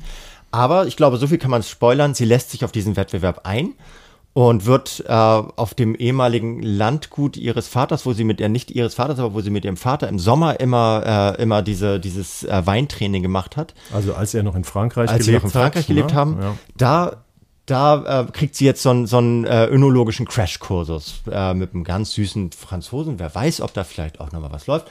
Ähm, und äh, man betrachtet also diese Frau in dieser, in dieser extrem französischen, also in der Provence wahrscheinlich, in dieser extrem französischen Umgebung, in dem die Menschen sehr, sehr, sehr französische Sachen machen und zu sehr, dazu sehr französische Sachen essen und trinken. Und gleichzeitig betrachtet man aber die Familie von diesem Issei, mhm. äh, die in Japan das genaue Gegenteil macht. Das ist eine, das ist eine, eine Gegend, wo Sinn und Sinnlichkeit überhaupt keine Rolle spielen. Er ist ein Unternehmersohn in diesem ganz reiche Familie, ganz stinkreiche Familie, eine der reichsten Familien Japans. Auch diese ganze, dieser Wettbewerb ist dann, ist da ein Schlagzeilthema für sämtliche Medien. Überall, wo sie hinkommen, sind Kameras. Und wir betrachten jetzt also diesen ICE in dieser, in dieser äh, Familie, bei der das absolute Gegenteil von Sinnlichkeit, sondern, sondern, sondern, sondern ein strenges Regiment von äh, Gebot und Verbot herrscht. Die Menschen die, äh, darin reden kaum miteinander, sie fassen sich nie an, sie haben ein extrem distanziertes Verhältnis und man betrachtet diese beiden Familien parallel zueinander und hat am Anfang immer das Gefühl, aha, es wird ein Kontrast aufgebaut zwischen ihnen. Es geht nur darum zu sagen, ah, das sind die sinnlichen Franzosen, das sind die unsinnlichen Japaner. Aber an dem Punkt müssen wir jetzt abbrechen, ja. das, das zu beschreiben, weil diese Serie geht viel, viel tiefer und geht, taucht in, auf eine Art und Weise in die Charaktere und Persönlichkeiten und Kulturen ein, die mich umgehauen hat. Also mhm. die hat mich wirklich schlichtweg umgehauen. Ich habe selten eine Serie gesehen, die, äh, die so still und ruhig und, äh, und meandernd äh, vorwärts kriecht und gleichzeitig mich so ergriffen hat. Also ich weiß nicht, wie es bei dir war. Ich war wirklich. Also ich muss dir erstmal danken. Äh, du hast mir ja nicht gedankt für Boris Becker. Das war ja mein Pick. Ähm, aber ich dachte, wir hatten echt ein bisschen Mühe dieses Mal, ein drittes äh, Thema zu finden, auf das wir beide richtig Bock hatten. Und äh, Jan kam relativ spät mit, mit der Apple TV Plus Serie Drops of God um die Ecke. Und ich habe dann gedacht, okay, ein, zwei Folgen muss man gucken, damit man mitreden kann. Und ähm, ja, ich habe vier von acht Folgen geschafft. Äh, ich bin sozusagen in der Mitte der Serie und das habe ich in anderthalb Tagen oder zwei Tagen geschafft, äh, trotz vollem Programm. Und das lag daran, dass ich wirklich, äh, dass man wirklich kaum aufhören kann, die Serie zu gucken, wenn man erstmal drin ist. Und das, obwohl man tatsächlich nach der ersten Folge denkt, ja, ich glaube, ich weiß, worum es hier geht. Ich weiß nicht, kennst du diese Netflix Edelfood-Doku Chef's Table? Ja. Ähm, ja. Also das ist ja so ein Trend, ne? so Food-Dokumentationen, wo praktisch Essen und Trinken mit philosophischen Gedanken verbunden wird und irgendwelche Köche und, und, und Food-Denker in sehr, sehr ästhetischen, grandios gefilmten ähm, Sequenzen vorgestellt werden und ihre Arbeit. Und ich dachte so ein bisschen, ähm, also ich, ich habe das durchaus gern gesehen. Also ein, zwei Staffeln äh, Chef's Table habe ich auch geliebt zu mhm. gucken. Gibt es auch wirklich tolle Folgen. Ist auch handwerklich fantastisch. Ich glaube, keiner hat vorher so toll Food gefilmt. Mittlerweile ist es so ein bisschen so ein Genre geworden, das mhm. gut zu machen. Und ich dachte, aha, jetzt weiß ich, was die hier vorhaben bei Drops of God. Das ist einfach Chef's Table als Dramaserie. und wir werden jetzt über acht Stunden, und ich habe gedacht, wie wollen die das dann durchhalten, ohne das langweilig langweilig wird. Wir werden jetzt über acht Stunden immer wieder äh, Weinseminare in Dramaform bekommen, dass da jemand Tastings macht und ein anderer beschreibt, was das genau ist. Und er hat gedacht, oh, ob das tatsächlich trägt mit diesem etwas starren Konzept hier, die Franzosen, da die äh, die, die lebenslustigen Franzosen oder die sinnlichen Franzosen und da die strikte japanische Gesellschaft. Aber eben, du hast recht, die Serie, man darf nichts verraten, ähm, hat sehr interessante Twists und nicht so Cliffhanger-mäßige, mhm. sondern ähm, psychologische Twists, wie die Handlung sich weiterentwickelt. Dass das eine zwar da ist, dieses Chef's Table als äh, Dramaserie, also es gibt tolle Sequenzen über, über Wein, aber es ist auch eine tolle ähm, Erzählung über Menschen. Genau, aber das ist das miteinander zu verbinden, diese Ästhetik, die ja auch ein bisschen aus dem Manga kommt, auf der diese ganze Serie beruht. Interessant finde ich. Ja, total interessant. Ein Manga aus äh, tatsächlich auch aus Japan gibt ja mittlerweile auch äh, internationale Mangas, aber da kommt äh, das kommt aus das der das Manga Oh, frag mich nicht. Ich bin Egal. kein Experte. Ähm, die die Manga-Kunst kommt, äh, kommt hier aus Japan und äh, du hast es mir gerade erzählt, ich wusste es nicht, handelt äh, ursprünglich von zwei japanischen ja. Önologen. Also zwei Stoff, Männern. Genau, ja. Mhm. Und hier haben sie es halt ein bisschen ausgeweitet auf so eine internationale Ebene und vielleicht auch nicht doof, dass äh, wenn es um ein Frau, ne? Also im genau. Original, an, es, es, gibt auch ein Anime dazu, im Original japanischen Stoff ähm, duellieren sich zwei Männer und das sind zwei Japaner und jetzt haben wir praktisch um eine internationale Perspektive und aha zu Wein passt doch hier Mutterland des Weins Frankreich passt doch Frankreich super und dann machen wir doch gleich eine weibliche Figur. Äh, und die ganze Serie ist auch tatsächlich zwei bis dreisprachig also ich würde mal sagen so 50 Prozent wird Französisch gesprochen, ähm, 30 Prozent Japanisch und vielleicht 20 Prozent Englisch. Genau, wenn die miteinander wenn die reden, miteinander reden oder gibt es da so einen italienischen Ja. Restaurantbesitzer Ja. in Tokio. Ist auch toll, so. also das dann in der, in der synchron nicht in der synchronisierten, sondern in der untertitelten Fassung. Ja, ich, ich, auf Deutsch wird es wahrscheinlich wieder alle. auf alle, Deutsch werden sie alle gleich reden, Ja. so alle geschli geschliffenes Was Hannoveraner. das ganze Ding kaputt macht. Also sage ich jetzt mal, ohne dass ich die deutsche Synchronisation gesehen habe. Also wie würdest du es sonst machen? Du kannst es, also weiß ich nicht. Ich bin da wahrscheinlich, oder vielleicht machen sie es so, dass die dann so mit japanischem, französischem Akzent Und reden. das, das macht man, glaube ich, Deutsch. nicht mehr. Das Nee? macht man nur noch in ganz schlechten Okay. äh, ARD- und ZDF-Produktionen für über 75 Jahre. Genau, und das hätte diese Serie auf gar keinen Fall verdient. Sie, wird, sie ist von jemandem äh, inszeniert, Oded Ruskin heißt er. Hast du was über den rausgefunden? Ich weiß nur, die ganzen Kreativen, Absentia die. äh, oder sowas? Also. Oded Ruskin oder ist es überhaupt ein Mann oder eine Frau? Ich weiß es gar Ist ein nicht. Ist Regisseur, ähm, hat No Man's Land gemacht, Absentia. Äh, die, der Autor ist Kwok Dang Tran, Franzose, vielleicht mit asiatischen Wurzeln. Marianne pa Parallel, was würdest du tun? Also ich, mir waren die Kreativen hinter der Serie, waren mir kein Begriff. Genau, mir, mir sind sie auch kein Begriff. Ist ja auch gar nicht, ist ja nicht schlimm. Macht Man kann sie ja nee. nicht alle kennen. Äh, aber der, dieser äh, Oded Ruskin oder Odi Ruskin, ich weiß es nicht, ähm, der, der badet förmlich in Filmästhetik. Also der ist halt, der zitiert auch gerne aus, ähm, also man hat manchmal das Gefühl, der, der, in der Sequenz sieht es irgendwie ein bisschen aus wie der Pate, in anderen sieht es wieder ein bisschen aus wie, wie dieses, äh, wie hieß denn noch dieser, dieser Film aus den 90ern über äh, über zwei Weinkenner, die durch die USA Ach so, reisen. Sideways. Sideways, so. Ja, ja. Er, er bedient sich äh, ästhetisch manchmal ein bisschen, aber insgesamt bleibt es eine, ähm, selbst, selbst in der, selbst in Frankreich bleibt es die Atmosphäre immer sehr konzentriert auf den, auf die Mikrokosmos, in dem, äh, Mhm. in, in dem sie sich gerade bewegt. Ja, aber ich finde, äh, weil du gerade sagst, badet in Bildern, ähm, das, äh, weil es gibt ja gerade in der heutigen Serienlandschaft unheimlich viel überästhetisierten Kram, Mhm. also wo du so jedes Bild ein, ein, ein Faustschlag. Ich finde eigentlich, dass das auf eine sehr schöne cinematografische Art, also es sind kinoreife Bilder, wie man früher gesagt hat, kinoreif, sagt man das überhaupt noch? Cinematografisch sind Spitzenwort. Ähm, also es gibt sehr schön gefilmte Bilder, aber sie sind nicht überstilisiert. Also ich finde, es ist relativ normal. Klar, es gibt dann diese, diese Flashs, wo sie dann so irgendwelche Assoziationen hat. Das gerade in diesen Weinprobierszenen wird das ausgepackt. Aber eigentlich finde ich sie auf eine angenehme Art, ich meine das durchaus positiv, relativ konventionell und hochwertig gefilmt. Also Ja. man. Es sind schöne Bilder, sind aber schöne man, Bilder. Die, die stressen jetzt nicht unbedingt. Nee, und es sind auch Form. schöne Kulissen, also allein schon der Weinkeller von ihrem Vater, der ist, das ist, das ist natürlich die Wucht, das, das ästhetisch auszuschmücken. Also wenn du gehst da so durch, durch so, durch so Regal, also riesige Fluchten voller Regale, wo halt Kisten mit Wein stehen und da sind dann immer so kleine, da sind so kleine Notizen zu gemacht. Das heißt, seine, seine Weinsammlung ist im Grunde, darüber wird es spielt später auch immer wieder mal eine Rolle, ist im Grunde ein Tagebuch oder, oder so, so, so eine, so eine Art Glossar seiner eigenen Biografie, in der sie auch äh, erstmals äh, so etwas über sich erfährt, was ich jetzt auch nicht sagen darf, sowas, aber sie, sie geht durch diesen Weinkeller, der erst was sehr Abstraktes ist, und findet plötzlich links in ihre eigene Jugend, wo sie über diese Jugend klarer sieht, als sie es bislang getan hat und so. Und das ist alles äh, auf eine ästhetisch schöne Art tiefgründig dargestellt. Ja. Und es ist jetzt mir fast ein bisschen unangenehm, dass wir die so feiern, aber ich habe auch echt wenig an- daran auszusetzen gehabt. Nee, ich Also- finde auch, das ist äh, tatsächlich, äh, ich, ich werde sie definitiv zu Ende gucken, Mhm. aber es ist ein Kandidat für ein für Jahrestop 10, könnte es werden. Also Ja. bin mir jetzt noch nicht ganz sicher. Es ist ein bisschen, kommt ein bisschen drauf an, äh, wie sie sie zu Ende bringen. Ähm, aber ja, ich hatte auch wieder so ein bisschen mein Geheimtipp aus dem letzten Jahr, Tokyo Vice. Das ist natürlich eine Kriminalgeschichte, aber auch dieses Eintauchen in dieses Japan hat, hat mir wieder unheimlich viel Spaß gemacht. Also klar, die Serie arbeitet schon auch mit so äh, Dingen, wo die Filmemacher wissen, ja, das interessiert die Leute. Wir zeigen ein traditionelles Japan, wir zeigen ein, ein, ein, ein genussfreudiges, sehr französisches Frankreich. Äh, es gibt Flashbacks, es gibt Geheimnisse, es gibt Wendungen. Also die Serie ist schon auch ein bisschen auf Erfolg gebürstet.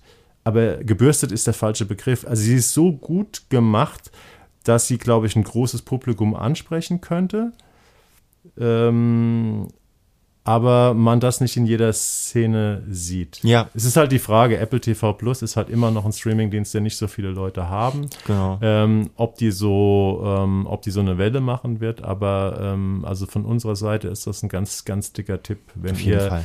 die Möglichkeit habt, ähm, euch darauf einzulassen und halt viele Untertitel zu lesen. Es, ähm, ich spreche fast kein Französisch und überhaupt kein Japanisch. Dafür ist das Englisch immer sehr einfach zu verstehen. Genau, weil sie ja weil's alle nicht Genau, weil es alles keine, Ja. keine Native Speaker sind, äh, kann man das tatsächlich immer gut verstehen. Also auch ohne, da können, es ist doof, dass man dann nicht nur den englischen Untertitel ausschalten könnte, Mhm. um sich mal ein bisschen äh, mehr auf die Bilder konzentrieren zu können. Aber ich finde es, manchmal liest man stark mit, hier liest man halt bei Japanisch immer mit und Mhm. vieles, vieles erschließt sich aber auch ohne den Text zu verstehen. Also manchmal kann man sich auch tatsächlich, kann man sich auf die Bilder konzentrieren, lässt die Worte auf sich wirken, versteht sie nicht im Detail, hat aber trotzdem so ein, so ein Glimpse, ich Englische immer ein bisschen davon, was, was damit gemeint sein könnte und verliert nicht den Faden zur Geschichte. Und das macht der Film auch wiederum sehr gut. Ich Also, fand auch, wo du gerade sagst, man muss nicht immer alles mitlesen und weiß trotzdem, was passiert. Ich finde gerade diese japanischen Darsteller sind auch super, finde ich. Wahnsinn. Ne? Also Wahnsinnige zum Beispiel die Charaktere. Mutter von dem, ähm, von dem, ähm, von dem jungen Weinkenner ähm, spielt sensationell, Ja. auch sein Vater. Ähm, das, da kommt unheimlich viel rüber. Also ich musste so ein bisschen dran denken, äh, bei Duell von zwei Weintrinkern, zwei Weinkennern, wenn man jetzt vorher sagen würdest, so, ey, wie willst du denn daraus eine spannende Dramaserie machen? Das ist so ein bisschen, ich mu musste ist an ein Boris bisschen, Becker gedacht. Nee, äh, ja, das auch, aber ähm, ich musste auch so ein bisschen an das Damen-Gambit denken, Ja. wo man vorher gesagt hat, es war ja auch eine Serie, die man Netflix, also von dieser Schachspielerin, Mhm. fiktiven Schachspielerin, äh, Anna Taylor-Joy gespielt, äh, war ja eine Riesensensation bei Netflix und da hatten ja auch vorher gesagt, oh Mann, wie willst du denn eine Serie über eine Schachspielerin machen, die irgendwie interessant sein soll? Und genauso wie die das beim Damen-Gambit geschafft haben, schaffen die das auch hier dann hochspannende Geschichte äh, zu erzählen, indem sie ein Sujet, in ein Sujet, in ein Fachsujet reinführen, was gar nicht so leicht äh, irgendwie zu vermitteln ist in der Serie. Und von daher müssen, muss man auch den Autoren oder den Machern irgendwie ein ganz großes Kompliment sagen. Ja, es ist, ich weiß nicht, ob die Leute, die's, die uns öfter hören, das jetzt gemerkt haben. Wir waren uns jetzt dreimal eigentlich einig, auch wenn ich, auch wenn äh, Becker jetzt nicht mein Super-Favorite ist, aber wir haben jetzt tatsächlich drei Sachen vorgestellt, die wir alle drei gleichermaßen gut finden. Das ist ganz, ich bin Ja. ganz, ich habe ein ganz wohliges Gefühl hier gerade in dieser Runde. Ich könnte Ja, jetzt immer so weitermachen, aber ich glaube, das wird nicht gehen, weil jetzt kommen unsere, Unsere, unsere, Screenshots. ja genau. Ähm, ich habe ja heute am Anfang schon mal gesagt, wir, Jan hatte gesagt, ah nee, lass uns doch das wieder als Überraschung machen, dann mit den Screenshots. Wir sind ja dann auch immer selber überrascht von dem, was äh, der andere sagt. Dachte so, lass uns heute einmal das anders machen, dass man, wir am Anfang schon vorstellen, ähm, welche Screenshots wir machen. Aber ähm, wir haben ja jetzt so eine schöne Tradition. Ähm, schreibt uns doch mal an die Mailadresse fernsehpodcast.web.de, ob ihr das gut findet, wenn ihr am Anfang der Sendung schon erfahrt, äh, welche Screenshots am Ende kommen. Äh, wir hatten ja letztens mal bei ähm, bei der Stallone-Serie hatten wir auch schon eine Frage gestellt. Da kamen auch ein paar Zuschriften, weil ich gesagt habe, hier gibt es Native Speaker bei euch. Äh, Dylan's Gone Public, was heißt das? Und äh, da habe ich verschiedene Antworten bekommen. Und eine, ein Hörer, ähm, Grüße gehen raus ähm, an Peter, hat sich da besonders reingekniet. Der hat gesagt, Going Public heißt, kann im Englischen nur eine Sache bedeuten, das heißt an die Börse gehen. Es gibt keine Zweitbedeutung. Also Dylan ist an, geht an die Börse und er war der Meinung, dass sein Label irgendwann an die Börse gegangen ist. Und das war für äh, den Tulsa King sozusagen neu. Kleiner Exkurs. Schreibt uns an fernsehpodcast.web.de, ob ihr es gut findet, wenn wir die Screenshots am An Anfang verraten. Und ansonsten freuen wir uns, wenn ihr uns bei ähm, Apple Podcasts oder Spotify einfach mal eine schöne Bewertung hinterlasst. Das hilft unserem Sponsoren und werbefreiem Podcast ein wenig weiter. Und damit starten wir in unsere heutigen Screenshots. Willst du loslegen, Jan? Ich habe jetzt so lange geredet. Naturgemäß lege ich immer los. Mhm. Ich weiß auch immer nicht, ob ich positiv oder negativ zuerst. Ich finde ja immer geiler negativ, weil ich so gerne rumpeste. Ja, Äh, ich fange trotzdem mit positiv an, wo wir jetzt schon so positiv waren. Weiß aber auch, dass du da, dass du da einen anderen Blick drauf das hast. hätte mein negativer sein können. Siehst ja. du vielleicht, ja. Das heißt, A Town Called Malice ist eine achteilige Serie, die seit Mittwoch, glaube ich, oder sowas auf Sky läuft. Also ist relativ frisch angelaufen. Und es ist so eine Art Retro-Neo-Western über eine Londoner Gang Anfang der 80er Jahre, die chronisch erfolglos ist und auch in einer, in, in so, so, einer abschließenden Schlacht mit einer anderen Gang äh, richtig einstecken muss und am Boden liegt und die Möglichkeit bekommt, ein, äh, nach äh, Spanien zu gehen, beziehungsweise an die Costa del Sol Zuerst gehen, äh, gehen nur zwei, die halt fliehen. In den 80ern, ne? Hast Anfang du das schon erwähnt? Ja, ja. ja. Mhm. Ähm, die müssen dahin, dahin fliehen, weil, äh, weil einer, ein Polizist nach dieser ganzen Geschichte im Sterben liegt und fliehen dahin mit seiner Frau, Freundin, die er frisch bekommen hat, also ein Familienmitglied.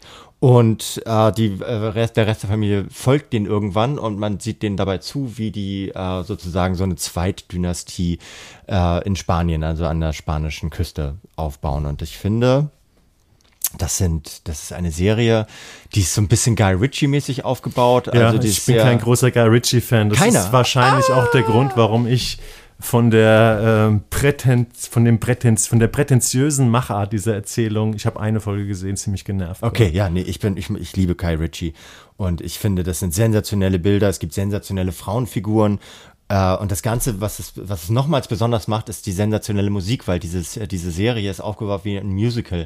Allerdings nicht im Sinne davon, dass die Leute ständig anfangen zu singen, sondern dass es, äh, dass es so äh, Musik aus den 80ern, also emblematische mhm. Musik, nicht unbedingt die Hit-Hits, aber so emblematische Musik aus den 80ern gibt. Und die, äh, die ProtagonistInnen sitzen dann manchmal dabei und singen die mit. Und zwar so wie Menschen Musik manchmal mitsingen und dann irgendjemand gibt, macht halt irgendwie den Eindruck, als wenn ihm das Lied auf den Sack geht, aber dann singt er doch mit und sowas. Und dann sitzen sie manchmal am Strand, singen mit, manchmal sitzen sie irgendwie, laufen sich die Straßen, singen mit. Und das macht das Ganze zu einem Musical, der ein bisschen manieriert, so mit Splitscreens arbeitet manchmal und ein bisschen mhm. mit, mit Tarantino-esken äh, äh, drastischen Splatter-Szenen und so, aber ich, ich fand die richtig, richtig unterhaltsam und sehr, sehr gut, die Serie. Okay, also ich habe, äh, für mich war es irgendwie eine, eine hingerotzte Gangster-Serie, die voll auf den Retro-Aspekt setzt, also über diese 80er Jahre Ästhetik, äh, also äh, und den, den, also so Song-Exploitation betreibt. Ähm, mich haben die Figuren irgendwie genervt. Aber sie ist auch sehr britisch, das ist schon recht. Also wenn man so auf klassische Britstoffe steht und ähm, auch so Dialekte und so, ähm, Straßenenglisch, da kriegt man da irgendwie einige. Irgendjemand hat gesagt, es ist ein bisschen wie Peaky Blinders, irgendwie äh, 50, äh, 40 Jahre, 40, 20er Jahre spielt das, glaube ich, ne? oder ja, Jahrhundertwende, ja, ja, 20er Jahre. Äh, ich glaube, Peaky Blinders ist noch ein bisschen hochwertiger. Ähm, also für mich war es nichts, aber ich glaube, wenn ihr in der Town Code Mendes mal kurz reinguckt, äh, eine Viertelstunde, 20 Minuten, wisst ihr schon relativ, ob ihr eher Team Jan seid oder Team ja, Erik. Wobei, ähm, ich habe ja immer dieses Ding, dass ich mit ersten Folgen Probleme habe und dann später es doch gut finde. Ich bin ja nicht über die erste hinausgekommen. Ändert sich da noch was oder bleibt es in diesem ich fand dieser schon, Tonalität. Ich fand schon in der ersten gut und ich fand, ich finde es aber tatsächlich, es entwickelt ein, äh, es entwickelt ein Panoptikum und ein, äh, es ist äh, also eine Welt. Es wird eine Welt eröffnet, die am Anfang noch sehr eng ist. Am Anfang handelt das, spielt es halt in London in so einem dreckigen Viertel und äh, siedelt dann über nach Spanien, aber auch nur auf so eine Feriensiedlung und dieser dieser Kosmos wird äh, permanent erweitert und das macht, also ich fand, ich finde, das ist eine gute Erweiterung und es gewinnt mit den mit den Folgen dazu. Aber ich will jetzt auch nicht so tun, als wenn ich sage, ist das ein interessanter Plot, weil ich habe ein paar englische Kritiken gelesen gelesen. Also so richtig gefeiert wurde die Serie von niemandem, glaube ich. Ich wollte sie jetzt auch nicht, wollte, vielleicht klang ich sehr, sehr positiv. Ich wollte sie auch nicht feiern, ja. sowas. Mhm. Aber der Plot ist, äh, das ist jetzt nicht die, das ist nicht die das Neuerfindung so des Krimi-Plots. Man hat also alles schon mal gesehen. Ne, es oder? ist alles nicht super neu, ja. aber ich finde es in der ästhetischen Aufarbeitung so gelungen, dass ich, dass ich richtig gut unterhalten worden bin davon. Und das ist, viel mehr kann ich manchmal nicht erwarten von einer Gangster-Serie. Ja, also, ich glaube, wir haben in kurzen Minuten einen Eindruck vermittelt. Genau. Wir wollen ja auch gar Testet nicht so lange diskutieren über genau. unsere Screenshots, sondern eine andere, ja. eine andere Serie. Ich bin ja immer nicht so, ich bin ja nicht so in der in dem binären äh, Tennis von Boris Becker unterwegs. Ich bin ja nicht immer so ganz klar ähm, negativ oder positiv, aber sagen wir mal so, wir starten, weil mein zweiter Screenshot ist sehr, sehr positiv, äh, starten mal mit dem etwas eher negativen. Das ist eine Serie, wo wir auch überlegt hatten, ähm, da ein großes Thema draus zu machen. Das ist die, die Netflix-Serie Transatlantic mhm. äh, von Anna Winger, ähm, die, äh, wo ich tatsächlich eine Folge gesehen habe, nur, deswegen machen wir sie auch nur als Screen Screenshot.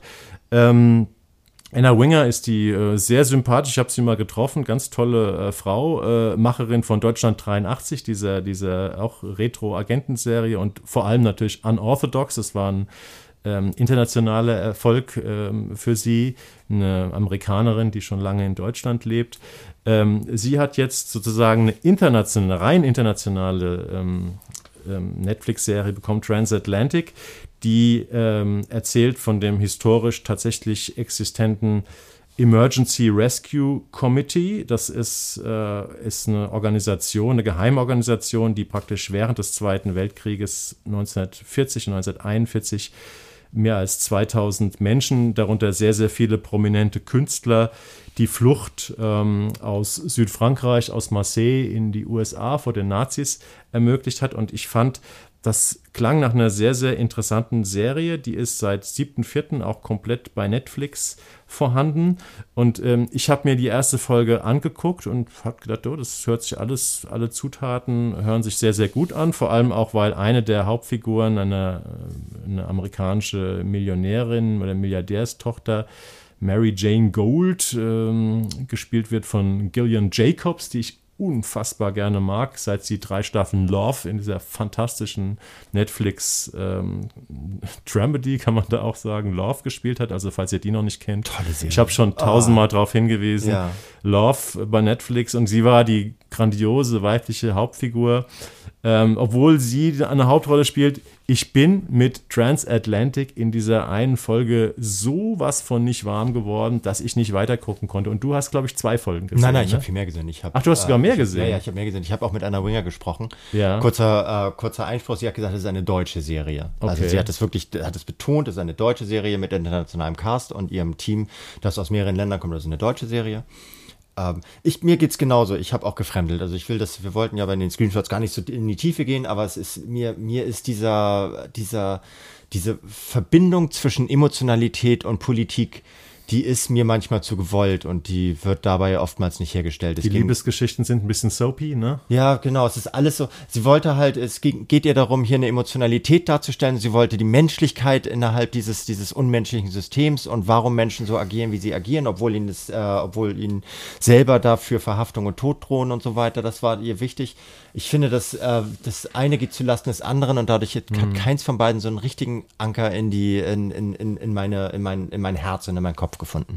Also es gibt wohl, du sagtest deutsche Serie, ähm, die haben ja, dieses Committee hat ja vor allem irgendwie Deut äh, Künstler sozusagen ausgeschleust, aber auch ganz normale Menschen. Da gibt es relativ prominente Besetzungen. Richtig Zum Beispiel prominente. Moritz Bleibtreu spielt Walter Benjamin, Alexander Fehling spielt äh, Max Ernst. Ähm, sie ist auch sehr schön ausgestattet und mhm. schön anzugucken, aber irgendwie, ich habe mich so ein bisschen gefragt, warum langweilt mich die Serie so sehr? Äh, was, hast du es rausgefunden? Nee, aber ich glaube, also wenn ich das nicht schon gesagt habe, so, weil ich diese Verbindung nicht herstellen konnte zwischen, zwischen äh, Thema und Emotionalisierung. Mhm. So, das hat mich nicht ergriffen. Und es war so, sie, es ist auch ein bisschen humorvoll gemacht und ich glaube, dieser Humor, der da drin steht, der, der, der rappelt manchmal so da rein, dass er mich, eher, dass er mich eher stört als aufhält. Ja. Es ist so, es ist eine, eine souveräne Serie, so, die macht ja so, so, so, so Historytainment äh, mit, mit großer, mit, mit großem Man und Material Power das ist alles schon sehr, das ist alles schon professionell gemacht, sowas, aber an bei mir catcht das nicht einen an. irgendwie nee. emotional nicht. Mit der Serie fehlt so ein bisschen das Besondere, ja. was einen reinzieht. Ja, die Süddeutsche hat es extrem gefeiert. Die hat richtig, die hat gesagt, genau das, diese, genau dies, das, was bei mir nicht angedockt hat, das muss bei der Person, die das gesehen hat, extrem angedockt haben. Von daher ist es vielleicht auch einfach unser mhm. Ding. aber beiden. ich habe tatsächlich ein bisschen quer gelesen. Ähm, viele Kritiken gehen so ein bisschen in die Richtung, in der wir auch ja? argumentieren. Okay. Also ich glaube, viele sind so, klar bei dem Thema, man möchte auch der sympathischen Anna Winger und der so einer deutschen internationalen Netflix-Produktion auch nicht in die Parade fahren. Sie ist ja auch nicht schlecht gemacht. Sie hat ein tolles, äh, tolle Story eigentlich. Ne? Also mhm. dieses, dieses ähm, Rescue Committee ist, kennt, glaube ich, kaum jemand. Und das ist so ein bisschen so ein unbekannter, so ein Blindspot in der Geschichte. Bei uns äh, jetzt, man, ich glaube, Leute vom Fach kennen das sehr genau. Vom Fach natürlich, klar. Ja. Aber ich glaube, viele so normal. Also es ist eigentlich ein super Serienstoff, mhm. aber irgendwie ist es so ein bisschen schal geworden. Ihr könnt euch selbst überzeugen äh, davon, ob ihr ähm, anders denkt, ist bei Netflix komplett verfügbar. Ähm, und damit würde ich sagen, gehen wir zum, zu deinem zweiten. Ja, zu meinem, zu meinem negativen. Dann können wir mit deinem positiven abschließen. Ja, das ist doch eine tolle runde Sache, so. ne? Ja. Äh, ist, also, mein, mein negativer Screenshot ist äh, Raue Restaurant Retter, läuft bei mhm. RTL. Haben Sie das der weggelassen? Raue ja, ich glaube, ja, ja, ich glaube, ja. es ist mhm. ohne, ohne Artikel. Und ich habe mit äh, Tim Rau und seiner Frau Katharina gesprochen, die beide so die Protagonistin sind, die, äh, die durch Restaurants gucken, die dringend Sanierungs- oder Überarbeitungsbedürftig Also es ist der klassische Rach der Restauranttester genau. beziehungsweise Rosinenstoff. Du nimmst mir die Worte aus dem Mund, ja. Ein Help-Format in der Gastronomie. Genau, sie, sie haben beide im Gespräch darauf insistiert, dass das bis auf diese Namensähnlichkeit nichts mit dem zu tun hat, aber sorry, lieber Tim, sorry, liebe Katharina, es hat zu 100% mit nichts anderem zu tun. Es ist zu 100% diese Serie, äh, ähm, die ja damals tatsächlich Fernsehgeschichte geschrieben hat. Damals Rach, der Restauranttester, war, war ein großes Ding damals, hat oh. mit, mitverantwortlich für den Kochboom auch in Deutschland und mit, mitverantwortlich dafür, dass die Menschen in Deutschland wieder, wieder bewusster gekocht, äh, angefangen bewusster zu kochen. Also dem ist großer Dank, äh, so, sollte großer Dank zuteil werden. Aber Tim, Katharina, ihr macht nichts anderes als das. Selbst wenn da ab und zu kleine Gadgets anders sind und sowas, das ist eins zu eins abgeklatscht. Ja, aber ähm, also ich fand ja sowohl bei Rach, den ich auch ein paar Mal getroffen habe, als auch bei Rosin, ähm, der das ja mittlerweile viel länger macht, mhm. das Format, als der Rach damals. Rosin macht es ja schon fast 20 Jahre oder 15 Jahre. Ähm, die leben ja ganz, ganz stark von den Persönlichkeiten. Also der Rach war oder ist ein sehr spezieller Typ, der Rosin ist ein sehr spezieller Typ. Und diese Begegnungen mit diesen in Not geratenen Gastronomen, die leben halt ganz stark von dieser persönlichen ähm, ähm, Dynamik. Mhm. Wie macht, ich habe den Raue auch mal irgendwann gesprochen, aber es war auch nur am Telefon, wie macht sich denn der Raue oder seine Frau, ich weiß nicht, was die da für eine Rolle übernimmt, als Typ? Weil ich finde, ohne Typ geht das Format nicht. Ich habe nur, hab nur eine Folge gesehen, auch äh, erst nachdem ich mit ihnen gesprochen habe darüber. Das ließ sich nicht anders einrichten. Ähm, ich finde ihn, er ist, er ist auch nicht, er ist auch nicht uncharismatisch, der Raue, hat aber nicht das, er hat aber nicht diese Ausstrahlung und auch nicht dieses Selbstbewusstsein, in diese Situation reinzugehen, wie damals der Rache wieder der Rosin. Ro, Rosin. Und, äh, aber ich vermag es nicht einzu, einzuschätzen nach einer Folge, ob der, ob der ein charismatischer Typ ist und mhm. ob der dem das Wasser reichen kann. So, ich fand einfach die Konstellation. Ich fand es unabhängig davon, ob es, äh, ob es ob es besser oder schlechter oder anders ist als, äh, eben nicht anders ist als Rach der Restauranttester, fand ich halt mit der Prämisse ranzugehen, wir machen was Neues und dann machen wir aber das Gleiche. Das fand ich einfach ein bisschen zu billig und deswegen, äh, deswegen bewerte ich es negativ. Und mich hat es aber auch nicht interessiert. Was sollte denn das Neue sein? Letzte Frage. Keine Ahnung, keine Ahnung. Ich weiß nicht, dass sie zu zweit sind, glaube ich. Ah, okay. So, hm. dass da so eine Frau, dass eine Frau damit äh, mit rumläuft und die vor allem so für die Deko und für die Ästhetik ah, zuständig okay. ist und sowas. Aber um da, darum hat sich halt Rach damals selber gekümmert, so ein bisschen, oder hat es versucht. Und hatte ja, glaube ich, auch, hat ja auch noch eine Redaktion dahinter gehabt. Ja, die hat auch immer seine Helfer da am Start. Auch, ja. Genau. Mhm. Also, sorry, das ist einfach, also wenn, wenn man jetzt gesagt hätte, ey, wir machen jetzt, wir machen das, das Alte nochmal neu, alles okay, aber zu sagen, wir machen, wir machen etwas, was ganz was anderes ist, das ist also einfach. Also dich stört die Mogelpackung. Mich stört allem. die Mogelpackung ja. und dann stört mich aber auch einfach, dass es dann eben Fernsehen aus den frühen Nullern ist und mhm. nicht und nicht mehr Fernsehen aus den frühen Zwanzigern. Ich glaube, die erste Folge ist gelaufen und ich kann mich an so eine Schlagzeile erinnern, dass es so mittelmäßig, glaube ich, gelaufen ja. ist. Ja, also mir, mir ist sie, ist, sie ist ein bisschen egal. Okay, gut. Ja, dann mache ich den Abbinder und ähm, ich glaube, du hast da auch mal reingeguckt. Ich habe relativ spät, weil die Serie ähm, Fleischmann is in Trouble mhm. läuft schon seit dem 1. März. Es ist eine FX-Serie, ähm, also hauseigener ähm, Kanal von Disney, ähm, sind alle acht Episoden, die auch ja, eine sehr unterschiedliche Länge haben, von 43 bis 67 Minuten, sind bei Disney verfügbar. Und ich habe sehr viel gehört über die Serie. Es gab auch Leute, die die ganz schrecklich fanden, äh, die vor allem auch mit dem Einstieg so ein bisschen tender herzmäßig, weil die erste Folge ist ein bisschen fordernd, ihre Probleme hatten. Und ich muss sagen, ich habe hier die bislang beste Serie des Jahres äh, zusammen vielleicht mit The Last of Us, wobei die Qualitäten da unterschiedlich sind, gesehen. Ähm, Fleischmann is in Trouble ist nach einem gefeierten Roman von der amerikanischen New York Times, glaube ich, Journalistin Taffy Brodesser Eckner ähm, entstanden. Und diese Taffy Brodesser Eckner ähm, hat, ist auch die Showrunnerin und hat das Drehbuch geschrieben, was ja oft eine ganz gute ähm, Prämisse ist. Und erzählt wird, äh, das ist eine New York, eine Manhattan-Geschichte, erzählt wird von einem Arzt, Anfang 40, Toby Fleischman, gespielt von Jesse Eisenberg, den wir kennenlernen, nachdem er sich von ähm, seiner Frau oder er und seine Ehefrau haben sich nach einer langen Ehe getrennt. Rachel, gespielt von äh, Claire Danes, sie haben zwei Kinder, ähm, neun und elf Jahre alt. Und ja, sie haben praktisch so ein geteiltes Sorgerecht und wir erleben diesen Arzt, wie er praktisch eher so ein bisschen so ein Woody Allen-hafter, verschrobener, nicht so selbstbewusster Typ, äh, wie er die Welt des Datings praktisch nach seiner langjährigen Beziehung entdeckt und ähm, da ziemlich auf den Putz haut. Und auf einmal ähm, holt seine Frau die Kinder nicht ab, wie vereinbart, und ist irgendwie verschwunden. Und das ist die Prämisse der Serie.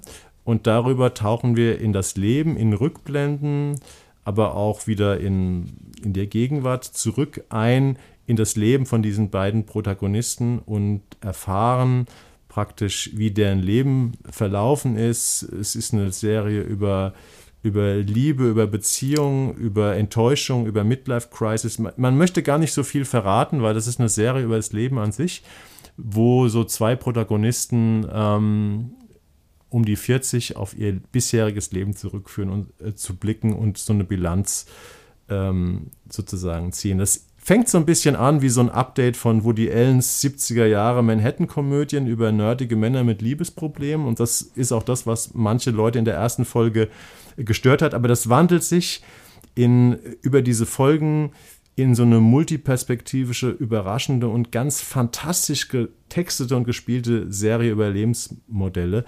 Und du hast auch was gesehen davon? Ich habe die erste Folge Du hast die erste gesehen, Folge ja, gesehen. Und hier, ich sag dir, das ist der absolute Tender Hearts Effekt. Wenn du da dran bleibst, und ich habe die Serie mit meiner Frau gesehen, die durchaus noch einen anderen Geschmack hat, auch als ich. Äh, und wir waren beide absolut gebannt hm. und fasziniert von der Serie, weil das geht in Tiefen, in psychologische Tiefen und hat trotzdem wieder unterhaltsame Aspekte, hat lustige äh, Situationen. Und ich glaube auch, man wird in diesem Jahr vielleicht auch keine besseren Dialoge, Dialoge und klügeren Plots mehr sehen als in Fleischmann is in Trouble. Also das ist für mich wirklich eine, ein ganz, ganz sicherer Kandidat für die Jahres-Top äh, 10 und auch für diverse Serienpreise. Und äh, die vorletzte Folge, falls ihr die Serie schon gesehen habt, betitelt Me Time, ist vielleicht mit die bewegendste Serienfolge, die ich gesehen habe zusammen mit der Last of Us Folge über die beiden, die Männer, beiden Männer, auf der Farm, ja, okay. über die auch im Internet ja immer diskutiert wird. Du das haust ja in die beste, Vollen, ja. vielleicht die beste Serienfolge des okay. Jahres. Ne? Gut, dann bin ich gespannt. Also Fleischmann ist in Trouble ist ein absolutes Muss. Ich finde, das ist eine Serie, die man dieses Jahr gesehen haben muss und man muss vielleicht auch hier über die erste Folge die den einen oder anderen nerven könnte, ein bisschen hinwegsehen. Du hast schon deine Zettel zusammengeknüllt, du bist ja, ich hab schon gedanklich an. abgeschaltet. nee, ich habe hier nichts mehr draufstehen. Ich habe okay. ja immer nur, ich habe ja nur einen Zettel hier, aber ja, da steht nichts mehr drauf. Ein Mann des schmalen Equipments. Ich ja. habe hier fünf Zettel heute gehabt. Ja, aber dafür bist du auch einfach oftmals viel besser vorbereitet. Ja, das sagst du immer. Du brauchst keinen Minderwertigkeitskomplex. Nein, nein. Du hast doch auch Imposter-Syndrom nenne ich das. Ich, ich, ich lerne langsam äh, kennen, dass vieles an mir nur Blenderei ist. Aber nein, du bist ja, wenn man dich dann nach, nachfragt, was, was der Regisseur oder die Drehbuchautorin schon im Petto hatte, dann bist ja. du ja auch immer Und ich, mir ist dabei. auch ausnahmsweise mal Sideways eingefallen. Diese als Sideways, wir, ja. ja, aber das habe ich hier nicht auf dem Zettel stehen gehabt. Dafür ist es mir nicht eingefallen. Es gab ja mal äh, diese tolle Serie, diese tolle schwedische Serie über ähm, Liebe zu Androiden, die so ein bisschen die erste Serie war, bevor dann irgendwie Ex Machina. True so. Humans? Oder? True Humans, genau. Ja. Das wollte ich noch erwähnen. Das hatte ich mir nämlich nicht aufgeschrieben. Das war die, da gab es dann später, glaube ich, auch ein englisches HBO. Mhm. Genau. Ähm, Remake, was ich nicht gesehen habe, aber das fand ich auch schon eine ganz Aber die ist dystopischer Serie. auf jeden Fall. Die also da, da geht alles ja. schief. Mhm. Da geht alles schief. Ja. aber es ist ein tolles äh, tolles Sujet einfach, ja, dieses Humanoid. Das wird uns noch Sujet. weiter verfolgen. Nicht, äh, mit der mit Tender Hearts nicht beendet, nehme genau. ich mal an. Beendet ist äh, damit unsere Sendung. ja, da ist nochmal ein Delling zum Schluss. Und äh, ja, liebe Leute, wir hören uns auch jetzt wieder erst in drei Wochen wieder. Das wäre dann Freitag, der 5. Mai. 5.5. kann man sich ganz gut merken.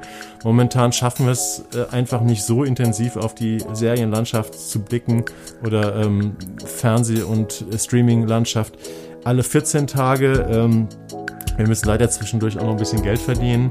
Aber wir versuchen dann am 5.5. auch wieder das, was die letzten drei Wochen war und die beziehungsweise letzten, letzte Zeit waren, was in Zukunft kommt, für euch abzudecken. Wir kuratieren euch das wir Leben kuratieren neu. Euer Serien und Fernsehschauen. Gerne machen wir das für euch. In diesem Sinne, lieber Jan. Lieber Erik. Sagen wir Tschüss für heute. Ne? Wir freuen uns auf euch. Macht's gut, bis zum nächsten Mal. Ciao. Tschüss.